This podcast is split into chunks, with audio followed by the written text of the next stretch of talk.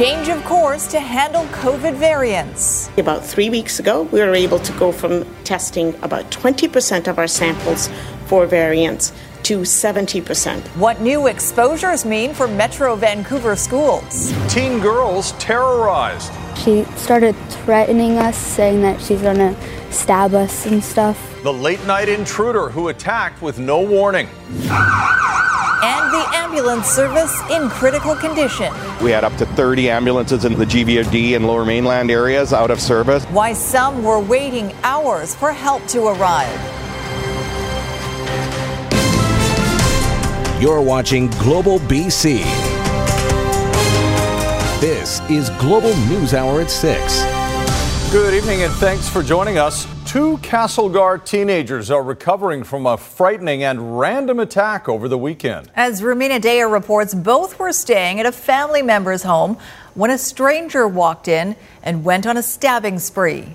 I woke up to my best friend looking at me having this terrified face. Terrified because there was a female intruder standing in her friend's grandmother's home in the small Kootenay community of Castlegar. The stranger holding a knife. This girl started saying that we need to go with her right now be, or, because we need to go kill ourselves with her. Moments later, the teen, who cannot be identified, says she and her best friend were attacked. She came to me and stabbed me in the chest and the underneath of my bra wire and my or my bone like saved it from going through my heart. And my best friend got like stabbed in the arm and in the back. The suspect attacked again, says the teen, who ran out the back door to get help for her friend. And there's an ambulance right there, and I run to them, and I'm just like screaming at them to help me. And I ran back to Danny, and there's like blood coming out of her mouth and stuff. The teen's friend is recovering in hospital from serious stab wounds, say police. It appears the suspect entered the home through an unlocked door. Castlegar RCMP tell us 29 year old Sasha Margaret Prokaski of no fixed address has been charged with five counts break and enter, aggravated assault, assault with a weapon, and two counts of uttering threats. I'm thankful the girls are okay and to get through this. Um, we've been talking about the new shelter that has been put in town in the past few months, and we're concerned of this possibly happening again without proper provisions put in place for people's safety. I'm okay. Nothing's wrong with me. Physically fine, but the mental wounds are sinking in. It's hard. It's like I feel numb and it's flashbacks and it's just scary. Rumina Daya, Global News. Officials from Fraser Health are trying to reassure parents, students, and staff in seven schools who were linked to positive tests for COVID 19 variants. They say the testing that's been done since the first cases emerged proves that safety protocols are working. Grace Ke reports. Students head back to school at James Ardiel Elementary in Surrey after learning two people there tested positive for a COVID 19 variant, leading to five classes having to stay home and self isolate. Personally, I'm actually at fairly high risk for COVID. But uh, I think it's actually a hell of a lot more important for Stephanie to uh, actually receive a proper education, for her to be around her peers. Me, I would, I'd keep them at home, but they want to go to school. They're bored. the variant has hit six schools in Surrey, including an independent and one school in Delta. Some involve the variant first detected in the UK. Results are still pending in others. All seven schools involve possible exposures. 300 staff and students will be tested. Fraser Health arranged for rapid testing for 35 people yesterday at one site. And so uh, we'll also have all the testing for students and staff uh, today and tomorrow, which of the 24-hour version of testing. The 35 were staff members who tested negative and will return to work. Although the variants are considered more contagious, so far there's been no transmission. So I actually think that the um, safety measures that in, are present in the school are robust, and provided they are followed, um, then the schools actually are well protected against transmission of uh, people who come to school with infection. The seven schools remain open, and anyone testing negative will be able to return to class. Grace Ke, Global News. Well, with the emergence of variants in BC schools, the head of the BC Teachers Federation is calling for more power for individual school districts to enact local COVID 19 policies. As Richard Zussman reports, the Teachers Union is also calling for more school focused rapid testing to be done. From schools across the province, a plea from teachers. What needs to happen right away is that districts need to have more flexibility to be able to exceed the health and safety guidelines. The policy shift, for example, would allow certain districts to require elementary students to wear masks or create stricter physical distancing guidelines. The variant cases connected to Surrey and Delta, leading to higher anxiety among teachers and parents. We see this as a real game changer, especially given we know this is a more contagion. And maybe a game changer but for now, the province won't be changing the game plan. We need to make changes if we're going to make changes based on evidence. Uh, and at the moment, uh, we, we, we, need to let this process um, uh, unfold. The province pointing to no confirmed transmissions of the variants inside the school system as proof the plan is working. Another issue rapid testing, something the BC Liberals say should be dispatched to all schools in areas with high COVID counts. We don't want to go out there and scare people. What we want is we want leadership. We want rapid testing. So it's actually not something that I would recommend we protocolized because then we lose the benefit of the intelligence and the that comes from a careful assessment of the case. Earlier this month, the province mandated masks in classrooms but not at a student's desk and not in elementary schools. And with the variant here, the province does not plan any additional changes when it comes to the mask policy. But again, there is no indication right now that in British Columbia we need to change our approach. Leaving anxious parents, students, teachers, and staff to distrust the process. Richard Zussman, Global News, Victoria. All right, here's a look at the latest COVID 19 numbers for BC. And remember, this is over three counting periods going back to Friday. We've got 1,428 new cases, bringing BC's total to 77,203. Sadly, eight more people have died, which means we've now lost 1,335 to COVID. 223 people are in the hospital, 63 of those patients in the ICU. 71,312 are considered recovered, leaving us with 4,560 active cases and 7,768 in self isolation. Let's bring in Keith Baldry now for more on the variants in BC. A lot mm-hmm. of people concerned about those. Keith, how do they break down by health region? Yeah, they sort of break down as COVID 19 breaks down generally. Fraser Health, a home to most of the cases. So, again, we went from a little over 70 to now 101 variant cases have been detected. Doesn't mean they're, they're actually active. But take a look at the breakdown on a regional health authority. Of the 101 cases that have been detected, Fraser Health has the most at 58. Uh, no surprise there. In Vancouver Coastal, of course, the second most populous region would have the second most uh, populous uh, numbers of variant cases. And Vancouver Island has four, Interior has three. Uh, the reason we've gone from 70 to more than 100 is because, not because there's been a bunch of new outbreaks, it's because our testing uh, process has changed. We can now go from 20, testing 20% of COVID 19 samples at any given time to testing 70% because there's a new procedure at play. Dr. Reka Gustafson points out because of that, these cases are going back as far back as three weeks. The results of this increase in screening means that there were there was an increased number of detections of variants. And those detections were reported in the past week, and Fraser Health with the, with the Surrey School District responded to those detections. What's important for you to know is that the actual cases occurred for a little over than or over three weeks, so they didn't all occur at the same time. Now, most of these variant cases, Chris, are the B117 variant, originally associated with the United Kingdom. About more than 80 of the 101 fall into that category. There are two other uh, cases out there that are not been classified yet. They're the B121525, originally associated with Nigeria. So they're still investigating whether that's a true variant. The bottom line: keep an eye, a, a constant eye on the active case number. Only four right now. That's a very low number, and we don't want that number to get too high. No doubt. Okay, thanks very much, Keith. All right. Well, the push is on in Vancouver for high school students to get more in class instructional time. Sarah McDonald is live with more on this. Sarah, some Vancouver parents say the pandemic is having an unfair impact on the education of their children.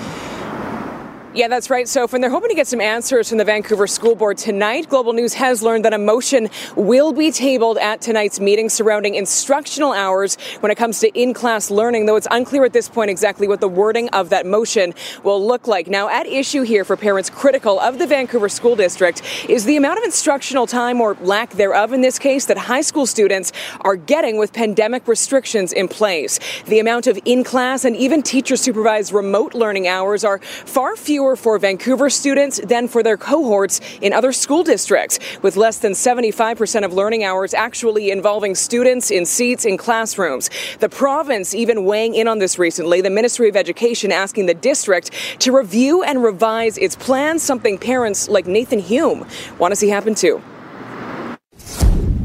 We expect the Vancouver School Board to comply with the law and to provide as much instruction as other school districts in BC are managing to do. 40 out of 60 school districts have been back full time in person since September. The CSF, the Francophone district inside Vancouver, is back full time since September. Uh, they can provide substantially more instruction, and they need to do it right now. And we'll get a better idea of what could be coming down the pipe after that motion and that meeting at the Vancouver School Board tonight, which starts, Sophie, at 7 o'clock. All right, thanks for that, Sarah McDonald at the Vancouver School Board.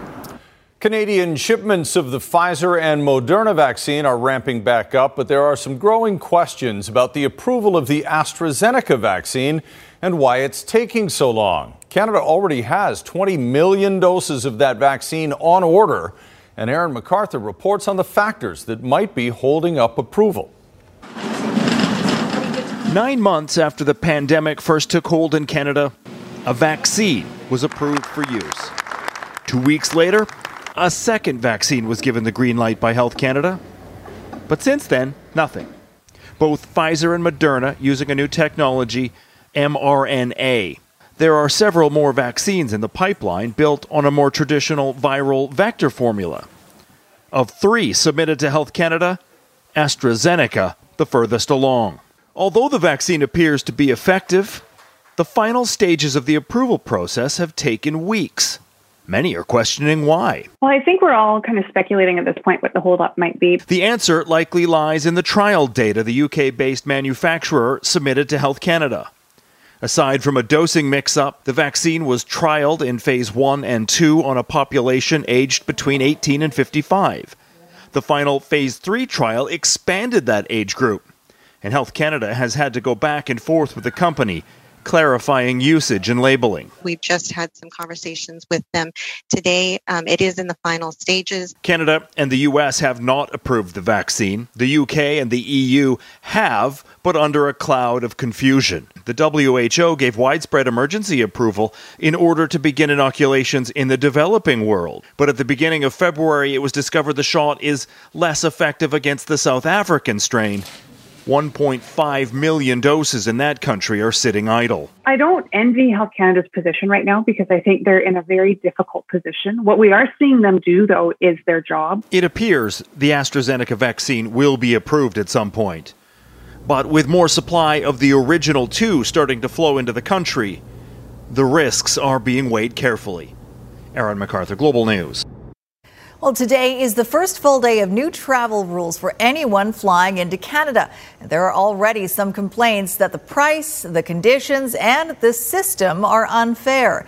Ted Chernecki has the details and a loophole that could allow some travelers to avoid the most expensive part of these new regulations. Thank you for calling the Government of Canada's approved accommodation booking service. Global travel expert Claire Newell spent three hours on hold, twice to try and figure out how the new travel restrictions work. Others have had their call dropped after hours of waiting. Anyone arriving by air must now have paid for at least three nights at an approved hotel, non refundable. They are charging whatever they want, and they've put in the application with the Public Health Agency of Canada, who's making the decisions of which hotels can be on this list. Lower mainland rates for three nights are well above the national average. Of the five approved hotels, the Fairmont Vancouver Airport was the least expensive at $1,600 for a single person, $23.56 for a double, and over $4,000 for a family of four. Next was the Westin Wall Center at 1846, 2549, and just under 4000, all inclusive. Inexplicably, the Days Inn is even more expensive. Higher end hotels are cheaper in Calgary, as Canada's water polo team found out as it returned back from Italy. Uh, the Marriott, I think it was like 1300 for three nights. And yeah. I hear you don't have to pay for that yourself? Me, not personally, thankfully, um, but Water Polo Canada does, so a bit of an unexpected cost for them. Some people on, on our flight, they were concerned because they could not book hotels. Uh, they couldn't get through. Friends and family can arrange hotel accommodation for loved ones, but be prepared for lengthy waits and to pay up front. Or you can do what a number of stranded Canadians are suddenly considering. They're planning to either fly to Seattle or to Bellingham, take transportation to the Canadian border where they can walk across as a Canadian citizen or PR and have someone leave either a vehicle or pick them up on the other side and do the mandatory 14 day quarantine, but bypass the requirement to stay in a hotel at their expense. Army tents started going up at border crossings, including Peace Arch and Douglas. The Red Cross is also involved to help administer the required COVID tests for those returning by land. Everyone's given an additional kit to take home for another self administered test near the end of their home quarantine. Ted Chernecki, Global News. Throughout a career in policing, this might be his biggest challenge yet. The man in charge of the new Surrey Police Department talks about his plan to improve law and order and how quickly officers could be on the streets. That's next on the News Hour. The United States reaches a grim milestone how the country is reacting to half a million COVID deaths later. Also ahead, when this man heard barking coming from under his deck, he tore it apart and was shocked by what he found. That's later. In the meantime, Surrey's new top cop is making a big promise just weeks into his job of establishing a force to replace the RCMP. John Hua has more on Chief Norm Lipinski's community pledge, how he plans to recruit the best of the best, and why critics are concerned about cost. As bullets continue to fly and burned out vehicles are found, work behind the scenes to build up the new Surrey Police Service forges on.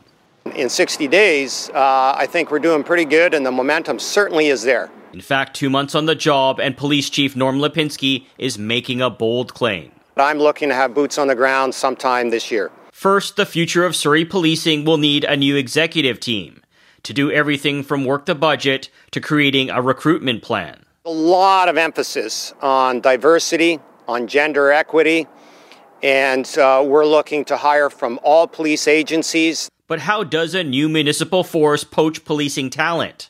And does that mean beating out existing employers, dollar for dollar? Financially, with the benefits, with the working conditions, with the training, with the uh, equipment that we're going to offer, I think uh, members will find uh, SPS to be a very attractive place to work.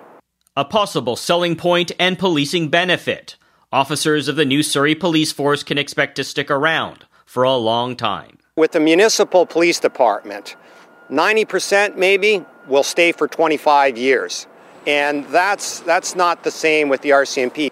Critics of the move away from the RCMP say it all sounds very expensive. We need to let the residents of Surrey know exactly what this policing model is going to look like and how much it's going to cost. Right now, we're not seeing any of that. Chief Lipinski insists even at the beginning, policing in Surrey will be improved. Oh, I think uh, we'll be stepping forward in a positive way right from the start.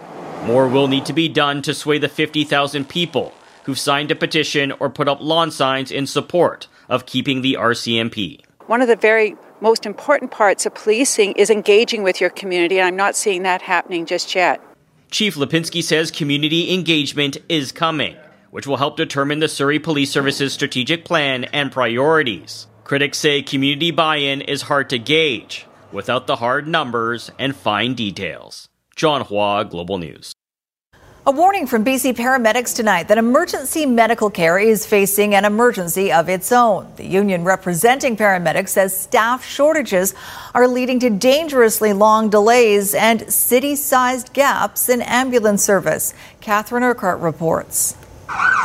Every day, BC paramedics receive 1,400 to 1,700 requests for service. Many of those calls are urgent, involving heart attacks or overdoses. But paramedics say they're facing extreme staffing shortages and fear the worst unless something changes. If that doesn't happen, it's going to affect patients' outcomes, and meaning people are going to have uh, negative outcomes, such as, uh, and hopefully not, death. The paramedics union says the past few weeks have been especially troubling.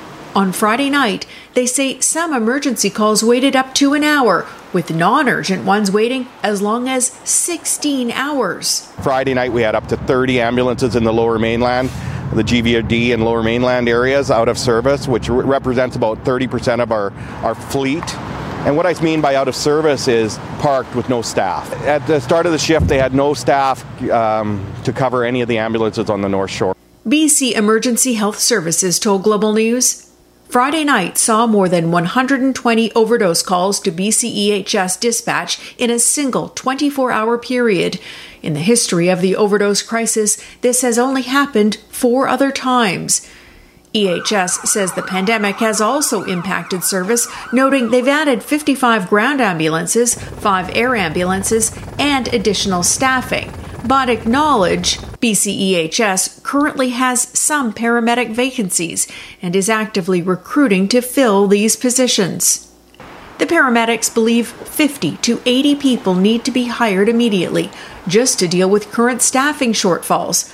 Otherwise, they fear the delays could be too long for some patients needing critical care.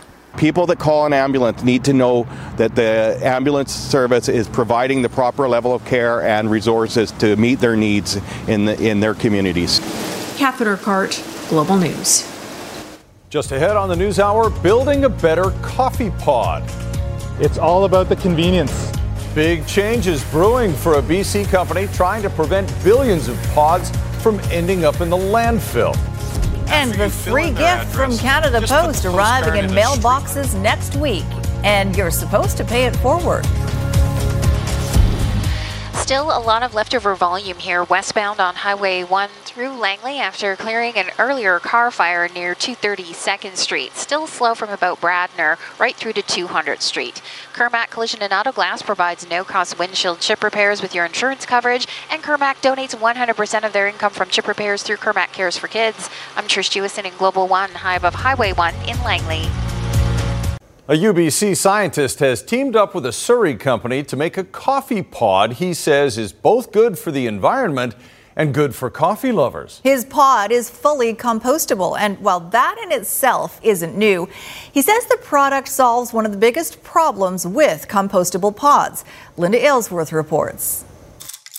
Remember how to do this? Make coffee from scratch? Not everyone does.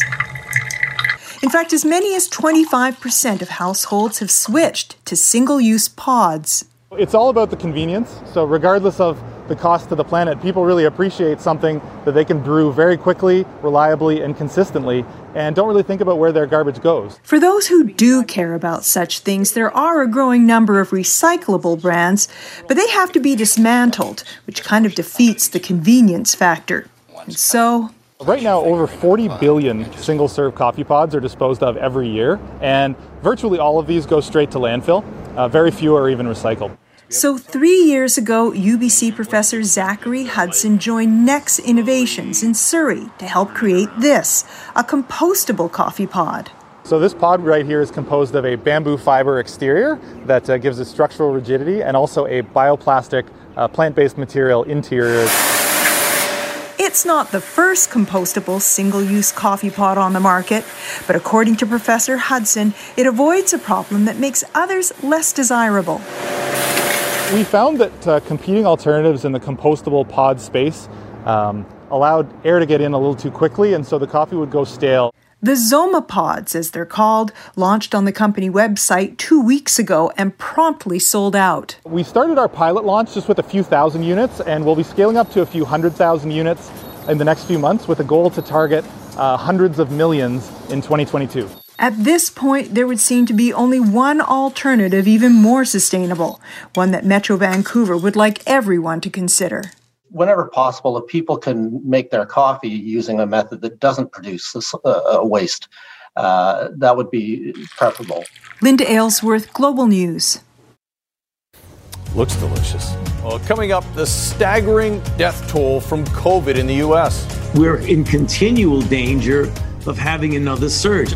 As the country passes 500,000 lost to the pandemic, the country's vaccination program pulls way ahead of Canada's. And later, the fireball that lit up the southern Alberta sky. Good evening. Traffic is nice and steady in both directions over here at the Port Mann Bridge, but further east on Highway 1 through Surrey and Langley, expect some leftover volume after clearing an earlier car fire. Connect Hearing has strict safety protocols in place. Take your first steps towards better hearing. Book a free appointment with Canada's number one physician-referred hearing healthcare provider today. I'm Trish Jewison in Global One at the Port Mann Bridge.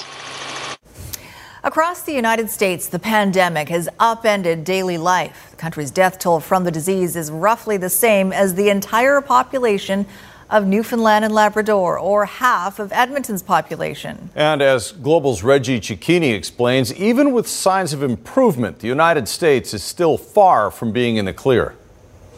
The catastrophic toll of this pandemic has always been a question of when.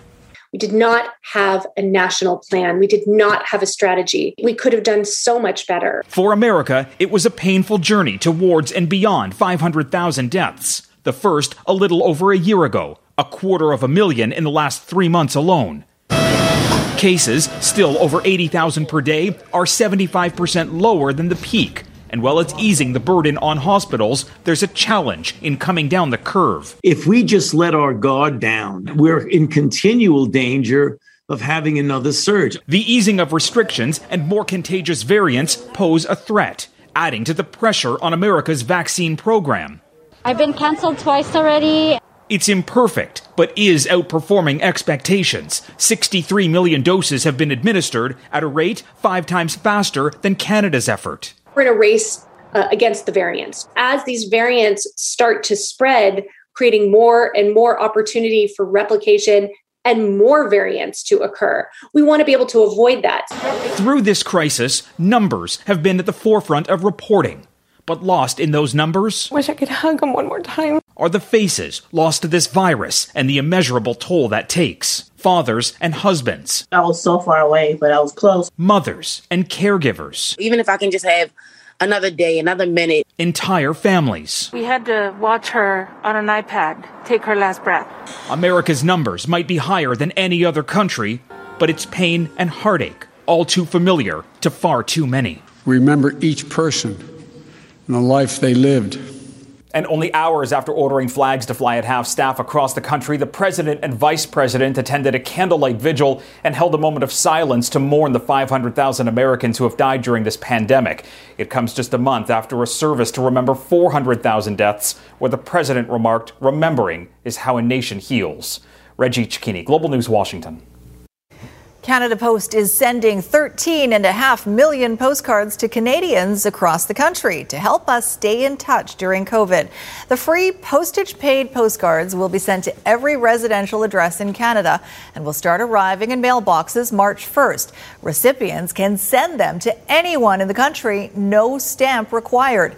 Each household will receive a randomly selected postcard from one of six designs to send a message to someone they care about.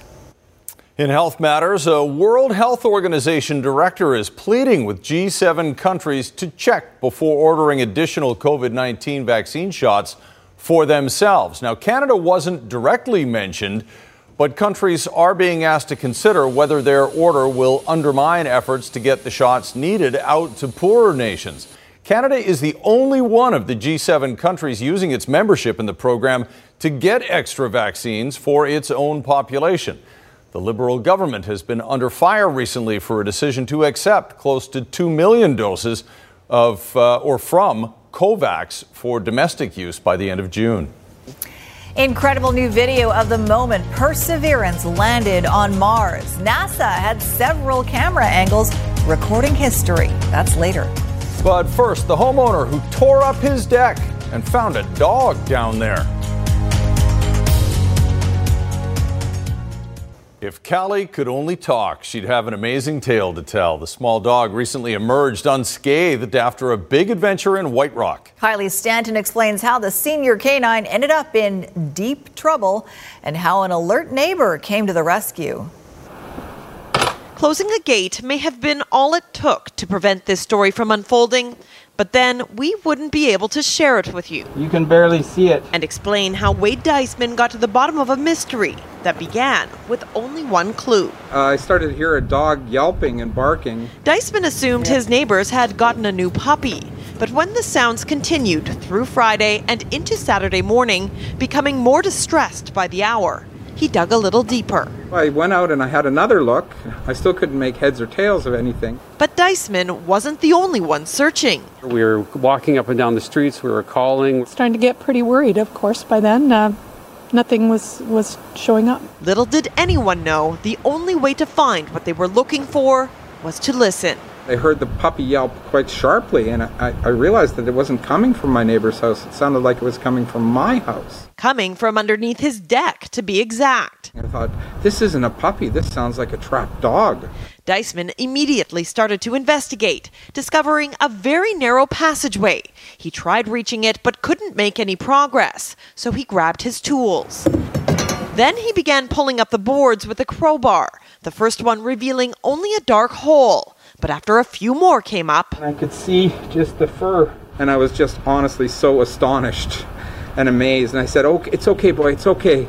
We're going to get you out of there." The next step was finding the owners. I just thought I would look on Craigslist, and sure enough, the second listing was a dog missing, and there was Callie's face staring at me. Meet Callie. Good girl. One phone call later, and she was reunited. His words were, I think I have your dog and uh, we just hit the roof. Callie saw them, and they saw Callie, and it was that kind of reunion, almost like you see in movies, to be honest. After learning what Callie had been through, he would have come right through here. And the lengths Deisman went to save her. Grateful doesn't begin to cover it. It was crazy. It was amazing. I rarely have been that happy in my life. Callie. I don't feel like a hero or a rescuer or something like that, but I'm sure glad that she is safe. Kylie Stanton, Global News. Oh, okay. That face. so cute. So cute for sure. All right, Christy Gordon joins us now with a look at our weather forecast. Mm-hmm. some uh, wild-looking skies tonight, Christy. Oh yes, we've had a bit of everything tonight, and now some winds. We just had a report from the Langdale area, blowing winds that through the Howe Sound region, out through that region, and certainly across Vancouver Island and near Victoria. So 50 to 60 kilometer an hour gusts. Those are going to ease off overnight, but we're still expecting a strong northwest flow tomorrow, and I'll show you what that will mean for our region. But first, as Sophie mentioned, it was interesting today. We saw lots of blue sky, but still a lot of those dark flat bottom clouds. And what do those produce? Yes, rainbows. So thank you to everyone who shared your photos with us from uh, the Sunshine Coast to Vancouver Island, across the lower mainland, and even some in the interior. And it's because of these clouds here, you can see these pockets of precipitation. And that's what we're going to see as we head into tomorrow morning as well. And then just next door, blue sky. And it's that sunlight that reflects off of the uh, water droplets that produces the beautiful rainbow. So thank you to Carol Lynn uh, for that one in Burnaby. All right, so these pockets, that's what is in the satellite image, and you can expect that overnight and tomorrow morning as well. So certainly you can see that here in the Futurecast. Flurries for inland regions, and certainly the mountain regions, but just showers for our area. However, that strong northwest flow is going to clear it out tomorrow afternoon. So sunshine tomorrow afternoon. It will be a cold start to the day for Wednesday, but at least lots of blue sky. Wednesday night, a bit of a concern. So we're expecting rain Wednesday night, but I want you to tune back in on Wednesday. There's a chance some higher elevation regions could see a little bit of snow. In the meantime, a few showers or flurries in the morning, sunshine tomorrow afternoon, and highs of 9 degrees, which is seasonal for this time of year, but pretty nice, that's for sure. Wednesday starts off with a fair amount of sunshine also before that next system moves in Wednesday night that I was mentioning. I'll leave you with tonight's Central Windows weather window, Campbell River, uh, from Deb Smith. Another rainbow for you. Beautiful. Thank you, Christy. That is great. Okay, Squire uh, is going to join us in just a moment, but before we get there, let's uh, go to space. Mm, yes, we are now getting an up close look at the red planet after NASA's Perseverance rover landed on Mars on Friday. Touchdown confirmed. Perseverance safely on the surface of Mars, ready to begin seeking the signs of past life. So, NASA released this new video showing the entry, descent, and rover landing on the planet. New pictures are also emerging from the Martian surface. Scientists say that's thanks to an elaborate system of cameras giving us better than a bird's eye view of the planet. The team is overwhelmed with excitement and, uh, and joy to have successfully landed another rover on the surface of Mars. This rover is an epic effort. It, it represents um, eight years of hundreds of engineers at the laboratory, thousands around the world, a total of over 4,000 human years of investment. Amazing. And apparently a local company mm-hmm. involved in those cameras, and we're going to try to tell that story tomorrow or the next day or the next day for you. Well, uh, Perseverance is up there for a while, so we have time. That's right. Don't All you right. just once want to see some Martian photobomb that thing? I want to see Marvin. just come in, give it one of these, and just go. We don't know what it is, where he went. I think that'd be huge. Um, and if he is mean, what do you? What was that Marvin, movie? Marvin the Martian. No, no, no. The uh, one you, they killed him with Slim Whitman music. When Mars oh. attacks. Oh yeah, that oh, one. Yeah, yeah. Uh, last night was another one of those games the Canucks should have won but didn't. It's not bouncing our way. It's not uh, going our way, but like you still gotta keep our heads up. Well, at least Pettersson got a couple of goals, nice ones too. Maybe that's a good omen going forward. Also tonight, the search is on for remnants of a meteor that lit up the morning sky where it likely landed. Sometimes perspective makes all the difference in how you look at something. That is true. Um, and here's how to tell if you're a glass half full or glass half empty Canuck fan. Did the Canucks make a great late rally last night to tie the game against Winnipeg before losing in overtime? Or did they blow a 2 0 lead and should never have needed a comeback and then losing in overtime? I will say this it was nice to see Elias Pettersson get some puck luck. The guy has been the NHL's Iron Man this season, hitting more posts and crossbars than anyone else. He hit one again last night, also hit the goalie in the face with a puck. But both his goals last night were outstanding, and maybe that'll get rid of some of the frustration that Petey was showing after they lost Friday 2 0 to Winnipeg. Yeah, no, it's just, I'm just getting tired of saying we played a good game but didn't score. So well, you're not the only one tired of that observation, but last night the Canucks did score three times. Still didn't get the full two points, but at least Pettersson's two goals were memorable. The first one was Bure like, between the legs. Like Pavel, Pedersen tries things in games that other players wouldn't try in practice. And the second goal, the tying goal, was the patented slap shot from the face-off circle that has the velocity of a rail gun it's been a lot of uh, hitting the post, broken sticks, and I mean I've been trying to score those uh, for X amount of games now. The overtime ending, of course, was bad for Vancouver. It meant the Jets got four points and the Canucks won in two weekend games. Another one of those games, like Pettersson said earlier, that the Canucks really had a lot of chances to win. Uh, hopefully, this rough uh, two weeks with the think we could have had a lot more wins, but I mean, it's not bouncing our way. It's not uh, going our way, but like you still gotta keep our heads up um, and just be ready for the next one. Well, the Canucks didn't want to see this tonight. The Flames getting their act together against the Maple Leafs. Both backup goalies in this game. Markstrom, upper body injury. Andersen, lower body injury. So Michael Hutchinson in goal for Toronto. First goal of the game, Sam Bennett. Matthew Tkachuk with the tip there. That made it 2 0. David Rittich was in goal for the Flames, and the Leafs couldn't beat Rittich. Not once. This is Sean Monahan getting just his third of the year, and 3 0. Calgary upsets Toronto. Well, the five teams in BC who are in the Western Hockey League and all the teams in the BCHL would love to get the green light to play a very short season this year. They have proposals being looked at in Victoria, no word on when they'll get an answer from the government. Next door in Alberta, their junior teams have both the green light to play a short season and some financial assistance added in. So happy to be able to announce today the Jackpots for Junior Hockey online 50 50 initiative being launched to help support the WHL and the AJHL junior hockey in Alberta. Fitting that Alberta's Minister of Culture, Multiculturalism, and Status of Women was wearing a Calgary Hitman jersey and standing in front of a hockey arena. Alberta's Jackpots for Junior Hockey 50 50 draw will be held weekly beginning in March. The province's five Western Hockey League teams and 15 AJHL franchises will begin play later this week and at the beginning of March will be the main beneficiaries, with partial proceeds from the online draws also going to local charities. I can speak on behalf of all the junior hockey teams uh, in the province that when you consider that we're a fan dependent league uh, with over 90% of the revenues coming from ticket sales and local sponsorship, you can understand where all of the expenses now are, are borne by the ownership of those teams. Many are very uh, uh, um, in difficult positions to begin with, and when you add this on top of it, it's a very difficult position to obviously recover from.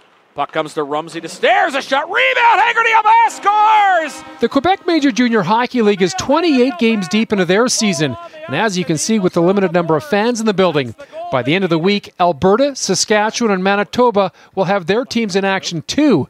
And the decision to allow junior hockey to return is one the Alberta government considers to be of great importance for the overall well being of everybody, and not just the hockey community. Uh, vital is an understatement, actually, when you consider the mental health and well being of our communities. And that's not just in sport, that's culture, arts, the entire gamut. It's almost been a year since the Vancouver Giants last played a home game. So, where exactly do things currently stand for BC's five Western Hockey League teams and the possibility of their return to action? Uh, we're optimistic we're going to have a season in BC. Uh, we are working through uh, and have had good discussions, and, and hopefully we'll have a resolution real soon uh, to get our teams uh, in BC active again. Well, the Seattle Mariners president, Kevin Mather, has resigned after comments he made in a Rotary Club speech. Some of the things he said, including, included, I should say, talking bad about some of the team's prospects, mouthing off guys who didn't speak English very well and their interpreters. I don't know what that was all about. And also, he said third baseman Kyle Seager was overpaid. Next time the Rotary Club wants a Mariners speaker, the Mariners should just send Mariner Moose. He doesn't say anything. All he makes is benign hand gestures. It's safe that way. Much safer. All right, thanks, Squire. Here's Jay Durant now, the preview of Global News tonight at 11. Jay? Thank you, Chris. We'll have details on a guilty verdict in a Surrey murder. It was almost exactly two years ago that a man was fatally stabbed in his home. A 26 year old charged in his death has now been convicted of the crime. Plus, we're following tonight's Vancouver School Board meeting where parents are again pushing for more in person learning for students. Those stories and a lot more will join us tonight at 11. Sophie, Chris. All right, Jay, thank you. Early risers treated to quite the sight in Alberta this morning. That's next.